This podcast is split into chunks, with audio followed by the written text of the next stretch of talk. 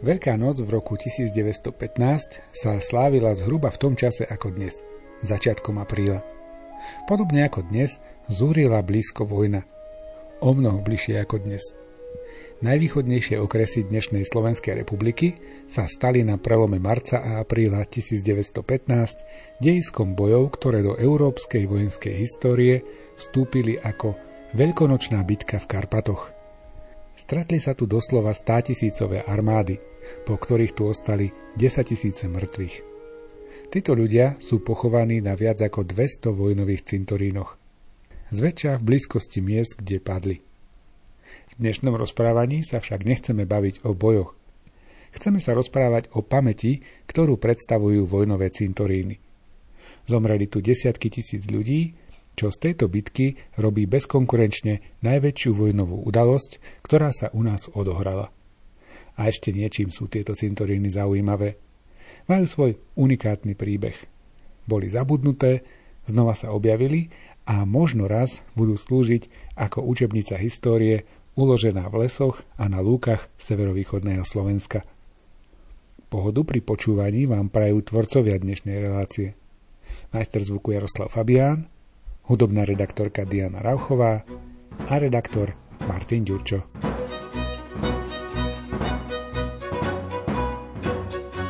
Naším dnešným hosťom bude historik, pamiatkár a odborník na vojnové cintoríny z obdobia Prvej svetovej vojny Anton Liška, autor knihy o frontových a lazaretných vojnových cintorínoch z Prvej svetovej vojny.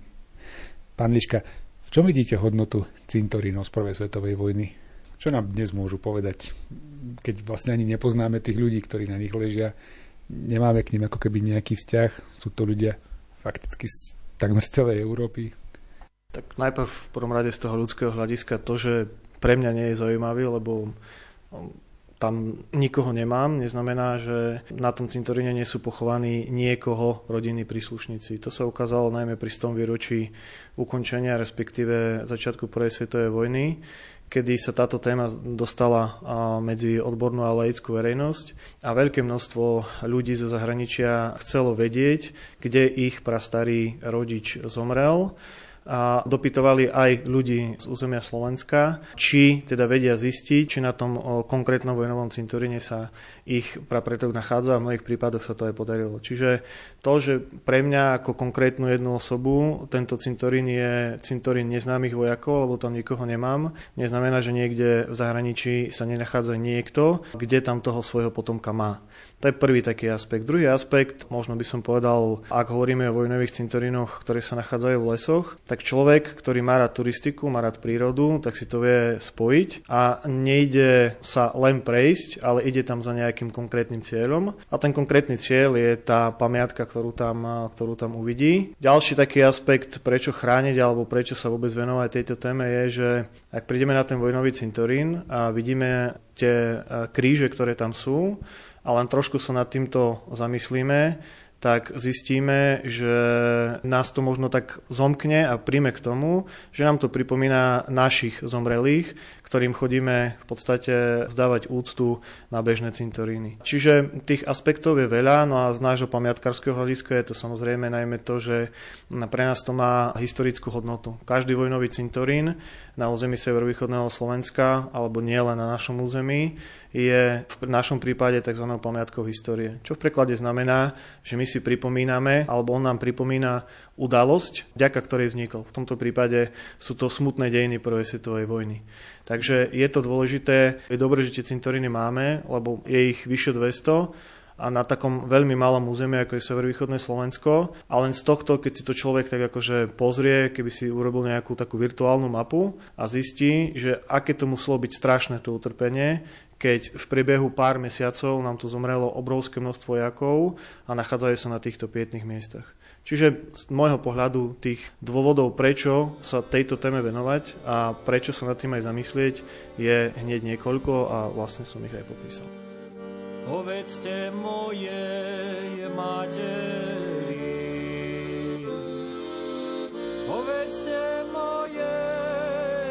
Materi, oj, oj, oj, magma nie czeka k večeri, magma nie czeka k večeri, ani na zajtra k obedu, ani na zajtra.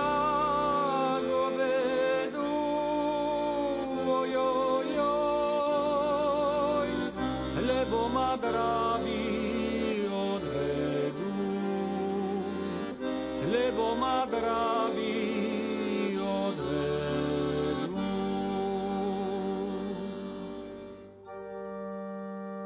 Nevešajte ma na duby, nevešajte ma na duby,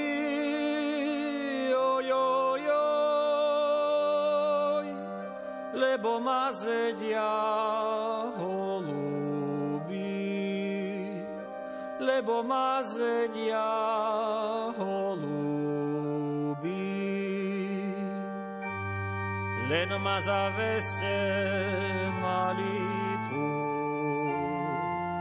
len ma zaveste na lípu, ojoj. Tá milá chodí po vodu, tá milá chodí po vodu.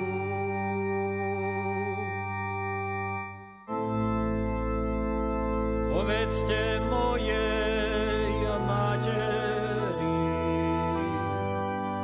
povedzte mojej.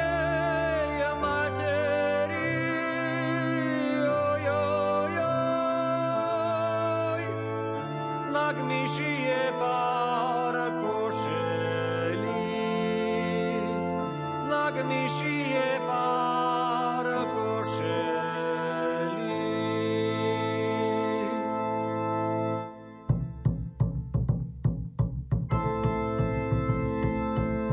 Tu jednu bielu ľanovú, tu jednu bielu ľanovú,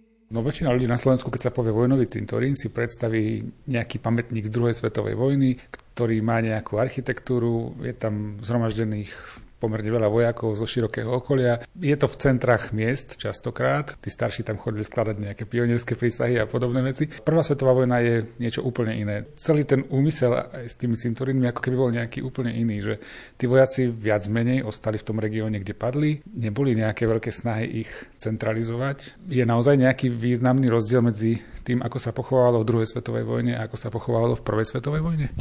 Základný veľký rozdiel je v tom, že na cintorínoch z prvej svetovej vojny sa nachádzajú obete zo všetkých armád. Teda máme tu vojnové cintoríny, kde sú pochovaní len rakúsko-uhorskí vojaci, kde sú ruskí vojaci, kde sú nemeckí, ale máme aj také, kde sa nachádzajú aj Nemci, teda vojaci rakúsko-uhorskej, nemeckej a cárskej ruskej armády. A to je taký obrovský akt humanizmu, ktorý nikdy v budúcnosti a nikdy predtým nevznikol, že na jednom pietnom mieste sa nachádzajú v podstate znepriateľení vojaci. A bolo to spôsobené tým, že jednak bojovali za to isté, to znamená bojovali za monarchiu a za, za cára, za cisára, čiže mali ten istý nejaký cieľ. Zároveň tie rody boli medzi sebou síce vzdialenostne, ale poprepájané. A ten najdôležitejší cieľ bol ten, že všetci boli kresťania. A kresťanská viera učí, že o človeka, ktorý zomrie, je potrebné sa postarať, teda o jeho telesné pozostatky. No a zároveň na vojaka, ktorý zahynul v boji a bojoval za svoj národ, za svojho panovníka, za svoju monarchiu, sa nazeralo ako na hrdinu. A bolo úplne jedno, z ktorej armády pochádzal. Čiže rakúsko-uhorské štátne orgány, ktoré mali na starosti budovanie týchto pietných miest, keď vytvárali nejakú tú koncepciu, tak zahrnuli tam aj túto vec, že teda majú byť pochovaní všetci, lebo po smrti sme si už všetci rovní. Neexistuje rozdiel. Už neexistuje nepriateľ. Všetci sme priatelia. Čiže toto je obrovský rozdiel medzi vojnovými cintorínmi z prvej svetovej vojny a z druhej, lebo vieme, že z druhej sú samostatne, máme vojnové cintoríny nemeckej armády, vojnové cintoríny červenej armády. Nemáme cintorín z druhej svetovej vojny, kde by sa nachádzali obete spolu. Máme v jednej obci dva cintoríny, každý inej, ale aby boli na spoločnom, to neexistuje. To je tá myšlienka, ten obrovský humanizmus a ten najväčší rozdiel medzi cintorínmi z prvej a z druhej svetovej vojny. Čiže prvá vojna nebola o ideológii, nebola o vyhľadzovaní nejakého národa cieľenom, ale naozaj išlo tam o nejaký spor, ktorý sa riešil vojenskou cestou a pritom samozrejme boli kopec mŕtvych, ale tí vojaci ako keby všetci si plnili svoju povinnosť a nešlo o to potúpiť alebo nejak im ublížiť, možno ešte aj po smrti. Presne tak. Po smrti, ako som spomínal, sme si už všetci rovní. A brali to tým, že teda všetky národy, ktoré bojovali medzi sebou, to znamená či už Rusi, Nemci alebo Rakúsko-Horsko, alebo ich predstavení, čiže teda cisári alebo cári, sa prikláňali ku kresťanstvu. A kresťanstvo, ako teda náboženstvo, samozrejme, ako som už spomínal, verí, že smrťou končí iba pozemský život, ale po smrti život pokračuje ďalej. Preto aj týmto hrdinom chceli vzdať úctu a chceli ich akoby im poukázať alebo im dať možnosť vhodným spôsobom pre tých ich ľudí, ktorí budú ich navštevovať na tých vojnových cintorínoch, dať možnosť, aby naozaj mohli prísť na to spoločné pietné miesto a aby aj tie príslušníci tých vtedajších nepriateľných armád sa mohli spoločne pri tom kríži, ktorý bol predovšetkým centrálnym pietným miestom, za tých všetkých ľudí pomodliť. Lebo samozrejme každému bolo jasno, že tá vojna raz skončí, že to nebude trvať navždy. No a aby taký ten pokoj, kľud mohli nájsť aj tie obete, ale aj tí pozostali, ktorí prídu potom sa k tým obetiam jednoducho pomodliť alebo vzdať im, vzdať im teda úctu. My to môžeme vidieť napríklad v súčasnosti, kde chodia delegácie v úvodzovkách bežných ľudí, či už z Maďarska, z Ukrajiny, z Poľska, a najmä v čase teda dušičiek. A tam vtedy môžete vidieť na vojnových cintorínoch z prvej svetovej vojny stužky všetkých možných, všetkých možných národov súčasných. A to je taký ten krásny pohľad, že tá myšlienka, ktorá vznikla v tom Rakúsku-Horsku, spojite národy, existuje dodnes. Že tí ľudia si tam nájdu toho svojho blízkeho a nepozerajú už na ňo ako na svojho nepriateľa, ale ako na človeka, ktorému treba vzdať úctu za to, že padol za národ, za to, aby sa ich potomkovia, a teda aj my, mali lepšie. V šírom poli lípka stojí a široké listy má. Pod ňou sedí moja milá, bielý ručník vyšíva. Pod ňou sedí moja milá, bielý ručník vyšíva. Dobre ti je moja milá, bielý ručník vyšíva.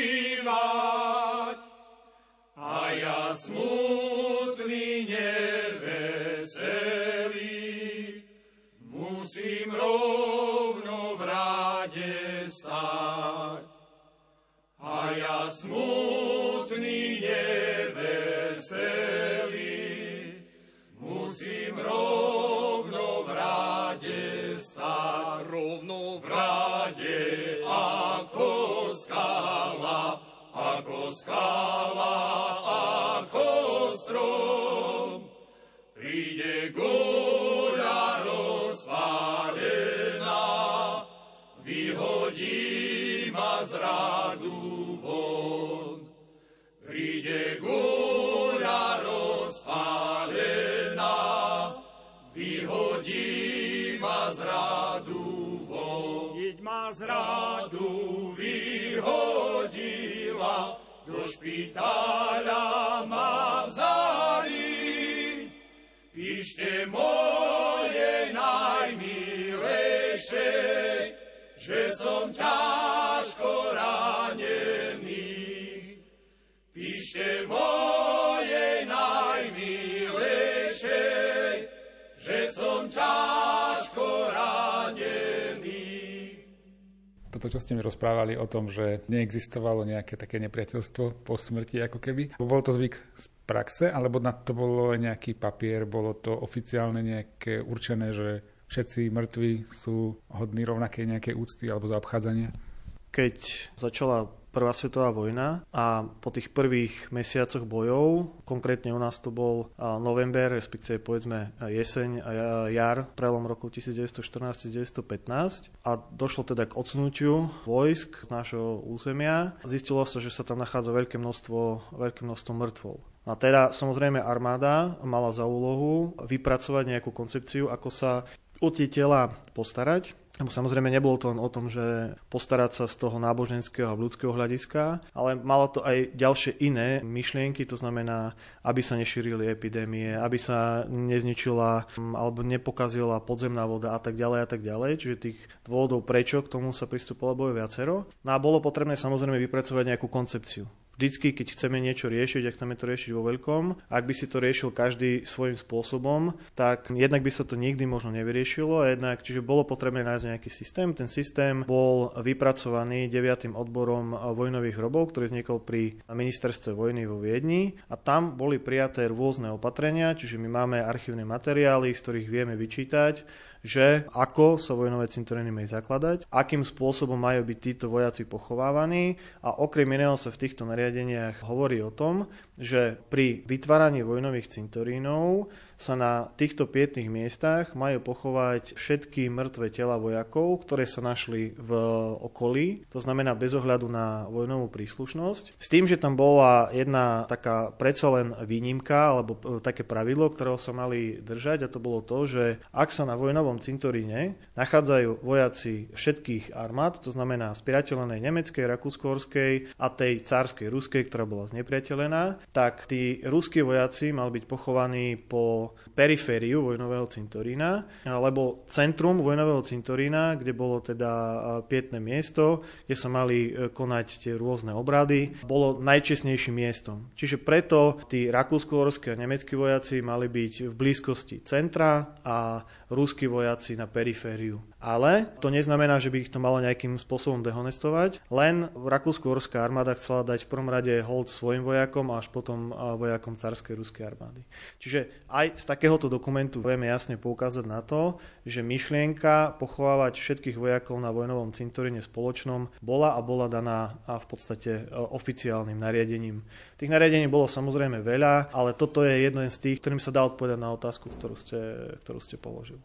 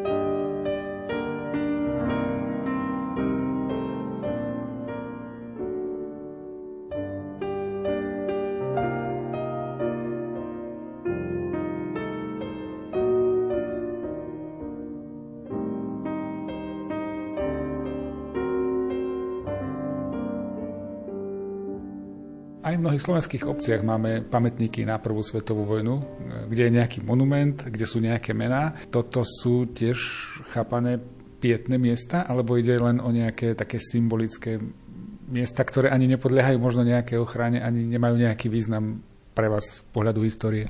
Záleží od toho, že aký je to pomník, ale väčšinou tie pomníky alebo centrálne miesta, ktoré sa nachádzajú v centrách obcí, nepripomínajú vojakov, ktorí zahynuli priamo v bojovej línii niekde v tom okolí, ale pripomínajú väčšinou padlých rodákov z danej obce.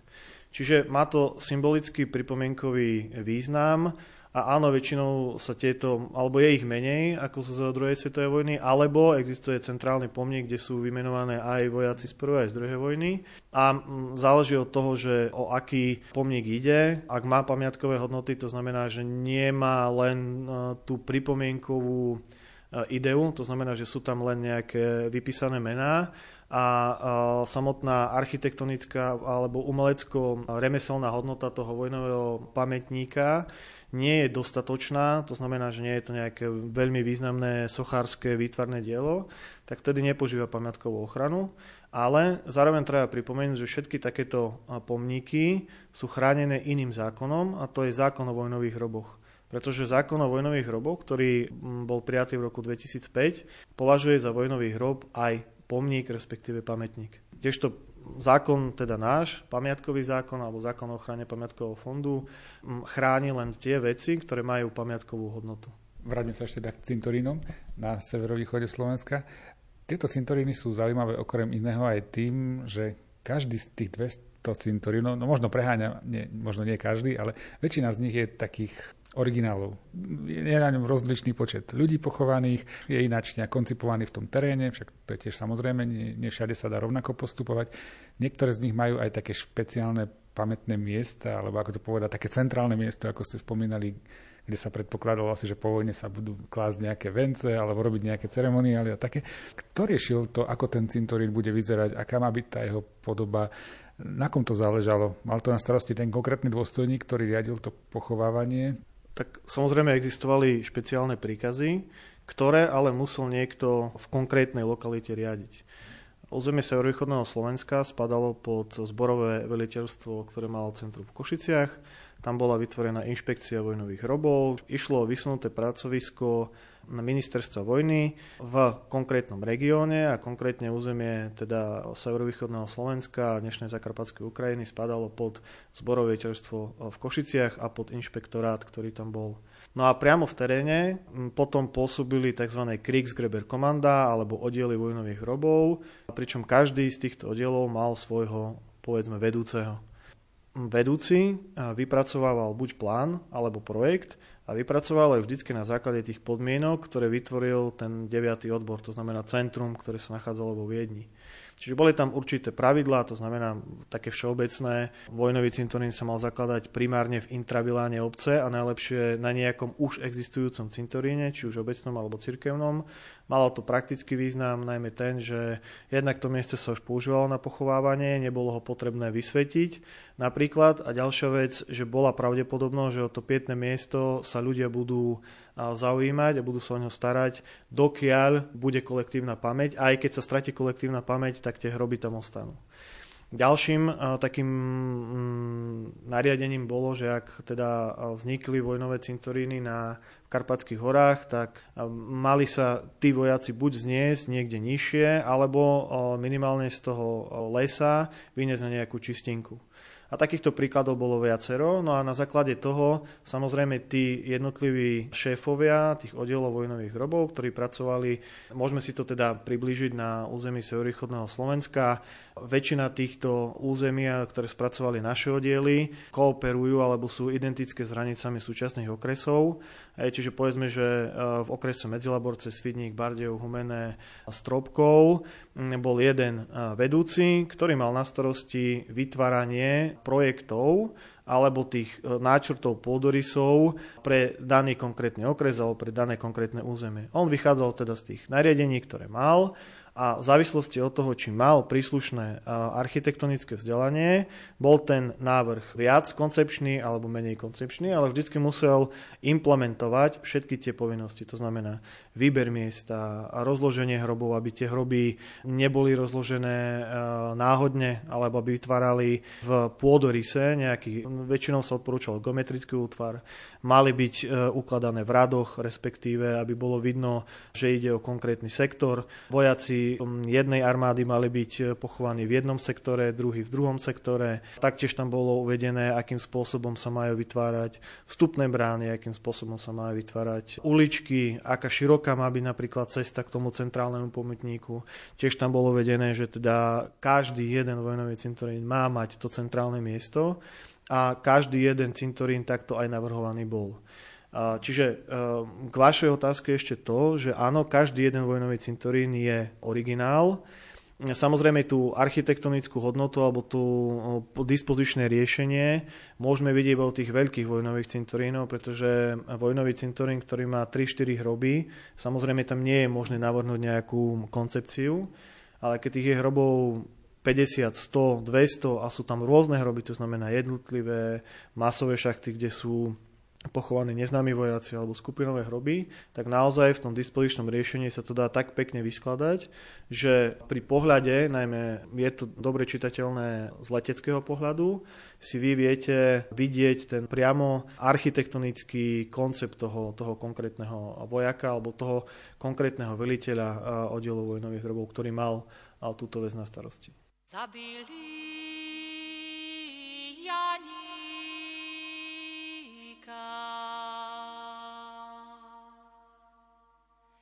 v nedeľu za rána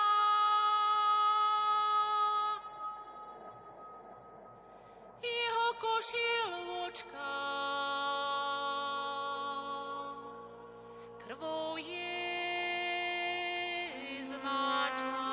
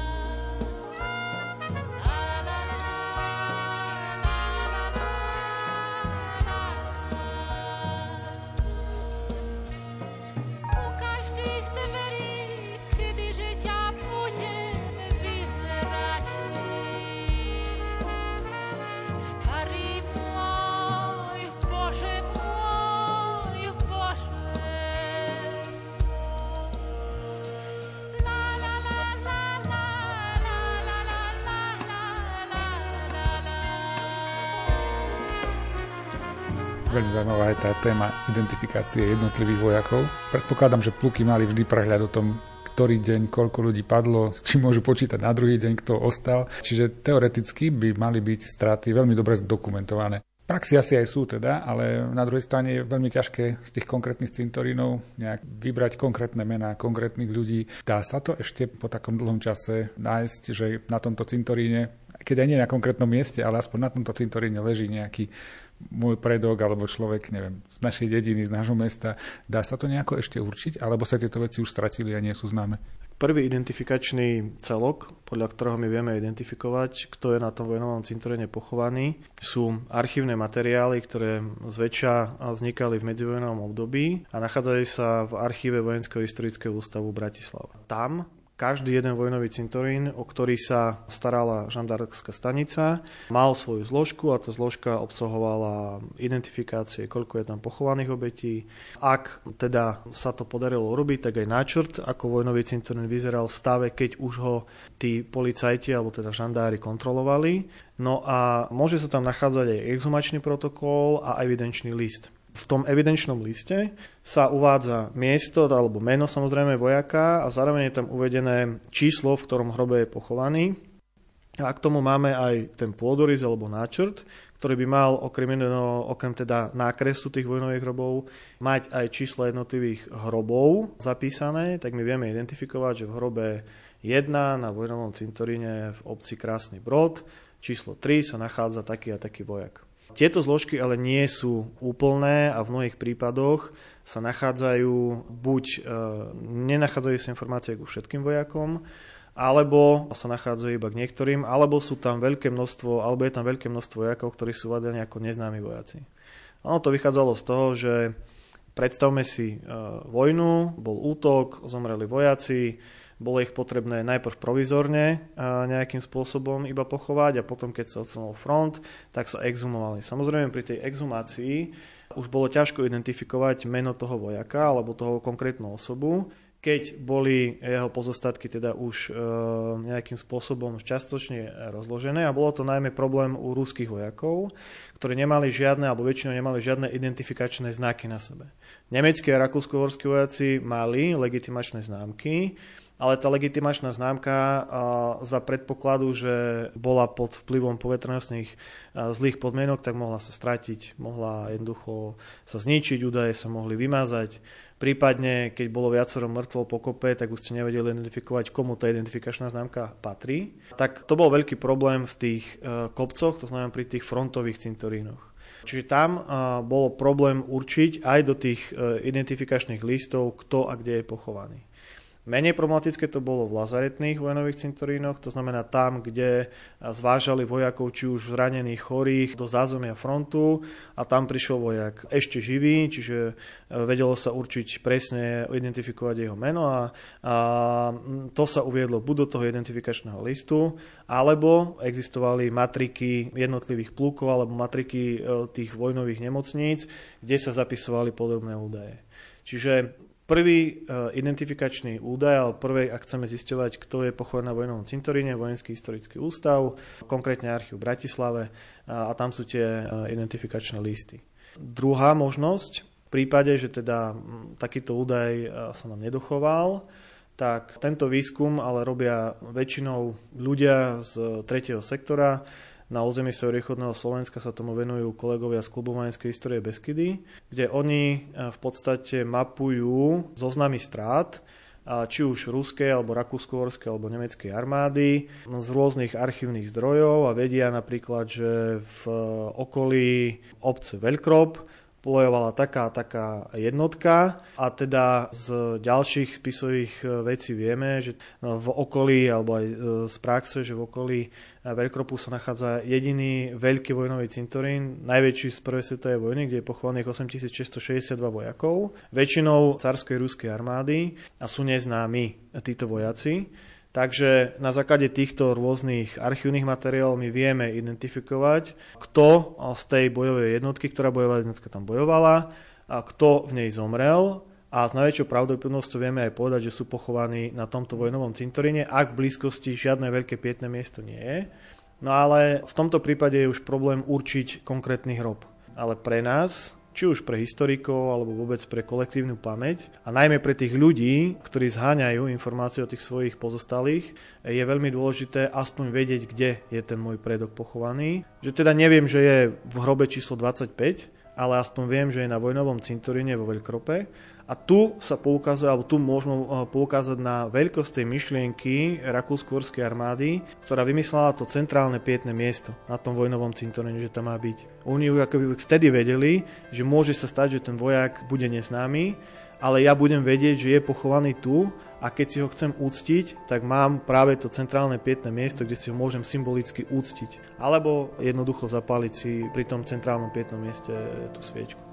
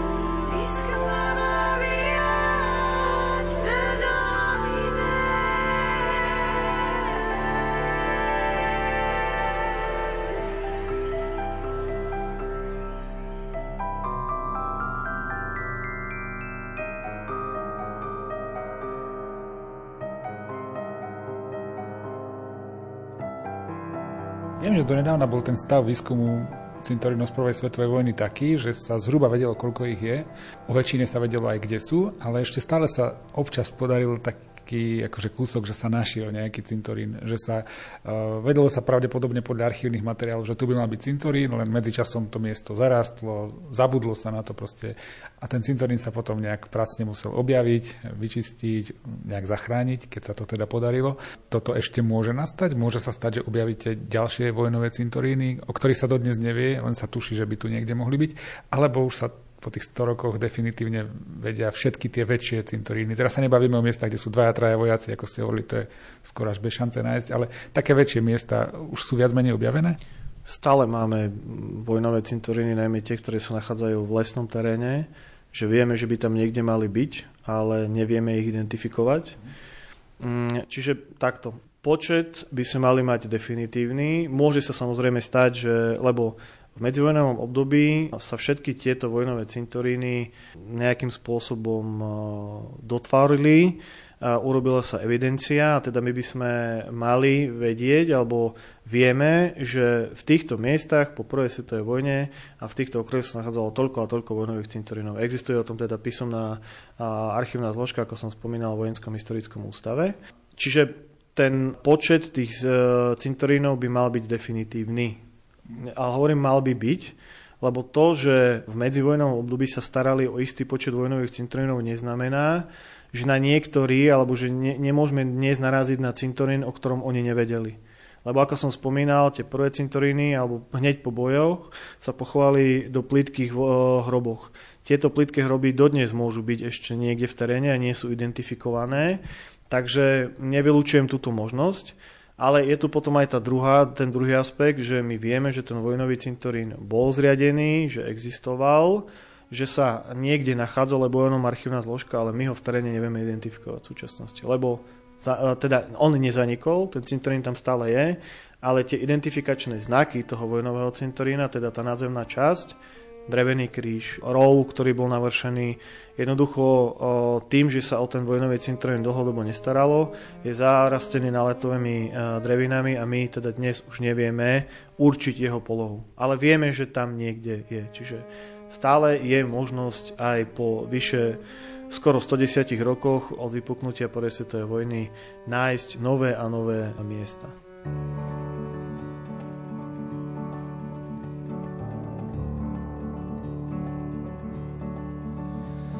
Vstaň, stvořen z rezavých skal. Vstaň,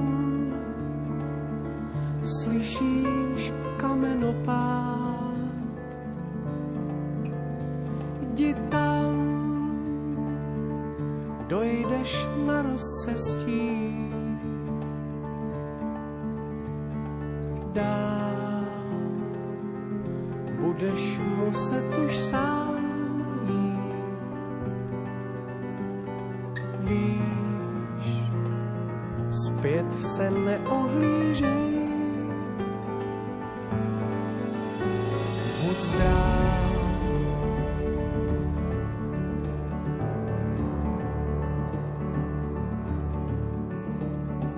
Tam, vysoko v oblacích,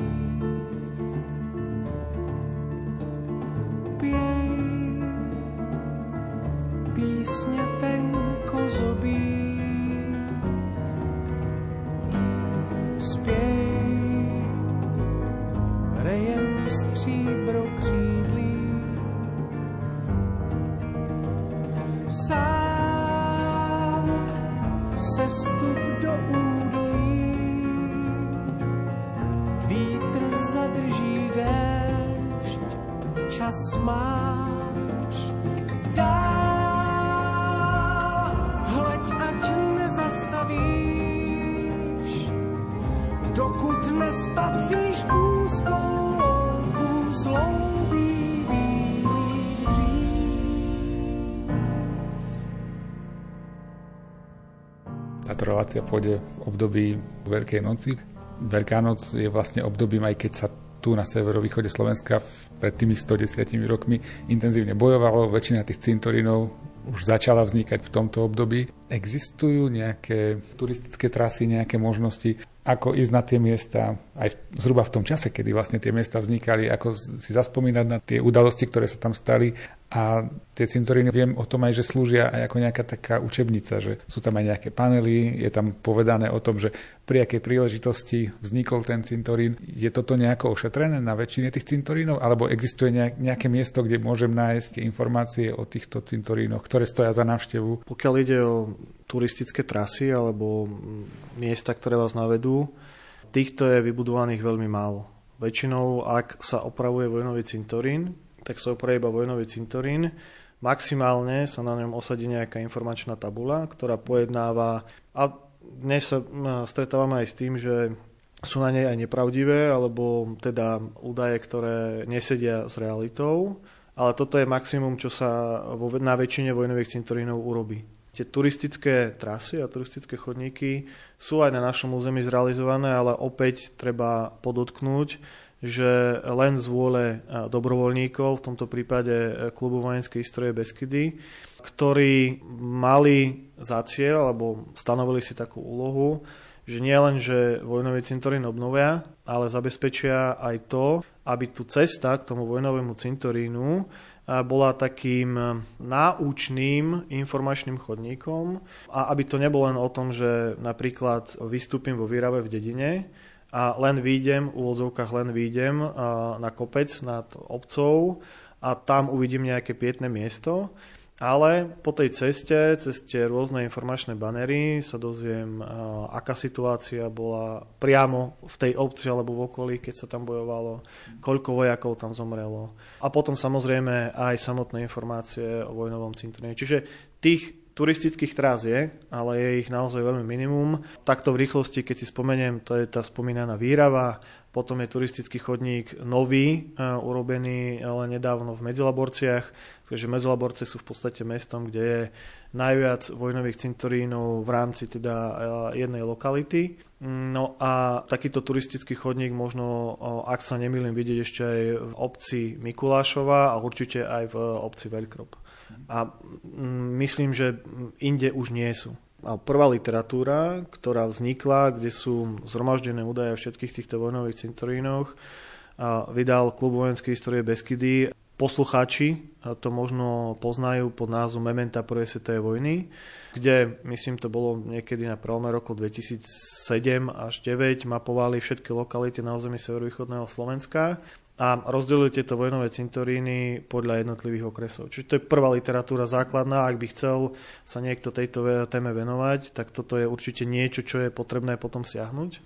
A druhou takou informačným, informačnou bázou, kde by sa dali dostať informácie o týchto pietných miestach, už spomínané Medzilaborce, myslím, to bolo tri roky alebo štyri roky dozadu, vydali aj publikáciu o tých vojnových cintorínoch u seba, ale zároveň cez grant vytvorili webovú stránku na, myslím, že je to Medzilaborce niečo, teraz si presne nespomeniem. A tam je možno, ak si teda tú stránku vyhľadáte, nájsť všetky vojnové cintoríny, ktoré sa nachádzajú na území severovýchodného Slovenska. Ak si kliknete na ikonku, tak je tam, a zároveň je tam stručný popis, to znamená gé pé es súradnice, kde sa ten vojnový cintorín nachádza a čo na ňom ten človek, návštevník môže nájsť, plus informácia o tom, či tam je nejaký turistický chodník alebo niečo, niečo navyše. No a potom poslednou takou informačnou väčšou publikáciou, ktorá sa týmto veciam venuje, je práve publikácia Krajského pamiatkového úradu, respektíve Pamiatkového úradu Slovenskej republiky, ktorá vyšla minulý rok. Volá sa, že Frontové a lazaretné vojnové cintoríny na území severovýchodného Slovenska, pamiatky histórie. Je to taký dlhší názov a keď prezentujeme túto knihu, tak všetci sa nás pýtajú, že prečo je to také dlhé, tak som im stále vysvetľujem, že bohužiaľ nedá sa to skrátiť, ak, som, ak chceme ten obsah celý poňať. No a v tejto publikácii na jednom mieste sa môžete dočítať nielen o tom, ako tieto vojnové cintoríny vznikali, ale aj o tom, ako boli v medzivojnovom období dotvorené. A plus je tam mapa všetkých vojnových cintorínov na území severovýchodného Slovenska aj s označením toho, Či sú v súčasnosti identifikované, alebo ich momentálne nevieme identifikovať, respektíve sú zaniknuté. Plus sú tam informácie o tzv. Prvkoch drobnej architektúry, to znamená tých nádzemných častí, ktoré sa dochovali do dnešných dní na všetkých lokalitách územia severovýchodného Slovenska, kde ich vieme v súčasnosti identifikovať. A samozrejme inde už nie, my sme prešli všetky lokality. No a taktiež informácie o tom, ako by sa ľudia mali o tieto pietne miesta starať. Čiže to sú také tri kľúčové informačné zdroje, na základe ktorých si potenciálny návštevník tohto, týchto pietných miest môže o týchto vojnových cintorínoch niečo, niečo prečítať a naštudovať. Krajský pamiatkový úrad Prešov si dal za úlohu v roku dvetisícdvadsaťtri priniesť práve tie informácie, ktoré sme nadobudli dlhodobým výskumom a ktoré sú prezentované jednak v našej publikácii, ale aj vo výstave, ktorá má dvadsaťosem banerov a sú tam aj štyri prvky drobnej architektúry, ktoré sú v súčasnosti v našej, v našej správe.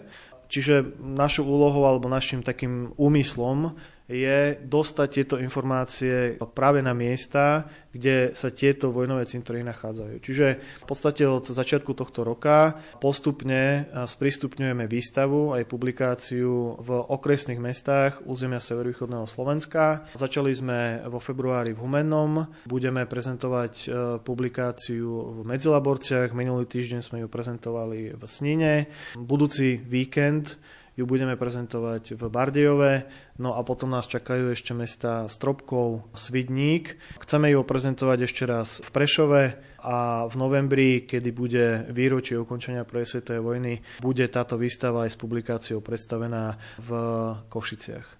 Takže tých podujatí už realizujú sa, bude ich veľa a robíme ich preto, aby naozaj sa tá informácia dostala práve tam, kde tie pietne miesta sú a aby sa ľudia, ktorí o to majú záujem, mohli s týmito informáciami blízko oboznámiť. Ďalšou takou našou ideou bolo, aby tá publikácia bola dostupná širokej verejnosti a preto samozrejme tlačený náklad bol v päťsto kusoch, čiže tá sa nedá distribuovať úplne každému, ale je dostupná v pé dé ef verzii, čitatelia si ju môžu stiahnuť na webe pamiatkového úradu, čiže ktokoľvek chce sa tejto téme venovať, je dostupná a prípadne, ak má nejaké otázky, my sme otvorení, či už na tých stretnutiach, ktoré robíme a ktoré dopredu teda propagujeme, že budeme vtedy a vtedy tam a tam, môžu sa nás obracať kľudne aj prostredníctvom e-mailovej komunikácie a my vždycky veľmi radi samozrejme tieto poznatky posunieme.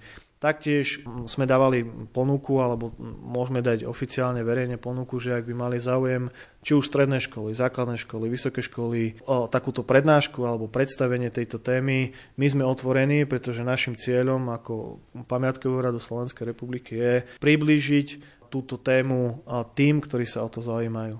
Pretože to, že vojnové cintoríny z prvej svetovej vojny sa dostali od roku štyridsaťosem do osemdesiatdeväť do tristného stavu a mnohé dnes nevieme identifikovať, bolo spôsobené hlavne tým, že zanikla tá kolektívna pamäť. Ľudia nevedeli, ľudia zabudli, ľudia o tom neboli nejakým spôsobom informovaní. A našou úlohou alebo našim takou ideou je, aby, aby sa na týchto ľudí, ktorí sú tam pochovaní a na tieto miesta nezabudlo. A dá sa to podľa nášho názoru najmä tým, aby sme nielen venovali túto informáciu, tieto poznatky odborníkom, ktorí sa tomu venujú z pracovného hľadiska, ale najmä našej mládeži, ktorá je v podstate, ako sa hovorí, budúcnosťou každého národa.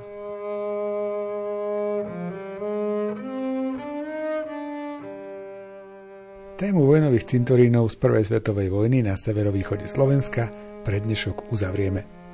Milí priatelia, budeme však radi, ak si pri potulkách týmto krajom niektorý z nich nájdete a nakrátko ho zájdete preskúmať. Viacero ich je krásne obnovených, niektoré ležia v turisticky zaujímavých oblastiach a všetky v sebe ukrývajú množstvo silných príbehov mladých vojakov.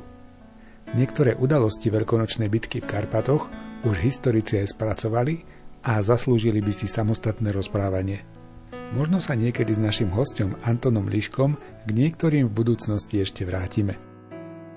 Pre dnešok sa z košického štúdia lúčia majster zvuku Jaroslav Fabián, hudobná redaktorka Diana Rauchová a redaktor Martin Ďurčo. Už len chvíľu Svitať už začína, tak sa neboj, moja nalomená trstina. Ťa nedolomím, ale obviažem ti rany. Už len chvíľu a ja ti otvorím. Viem, že klopeš, nech rozjasnia sa obzory. Chceš hľadieť šťastná na ne, neboj sa milovaná, vlasy máš zrátané, láska vyháňa strach,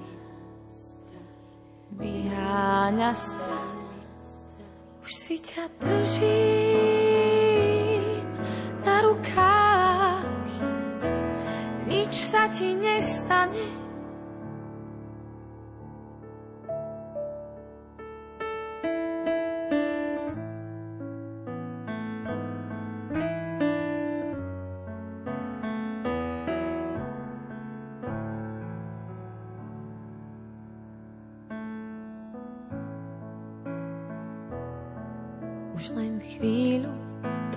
Dočasné, viem, že prosíš, nech dymiaci knôt nezhasnem.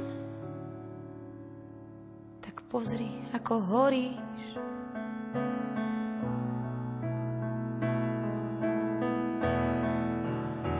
Spočívaj vo mne, z ťa jahňa v ovčíne, keď prosíš o chlieb, varí, nedám ti iné. Nechám sa uprosiť, hoď aj nedúfaš. Láska vyháňa strach, vyháňa strach. Už si ťa držím na rukách, nič sa ti nestane.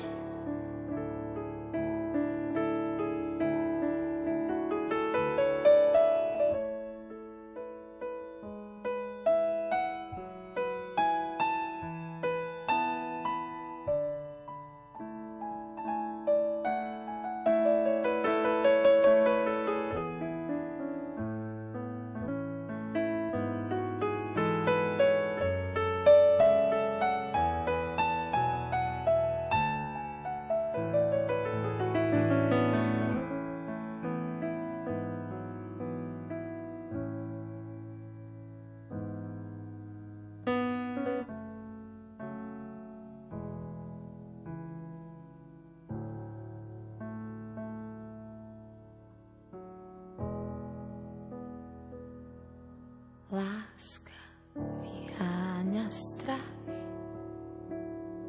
vyháňa strach.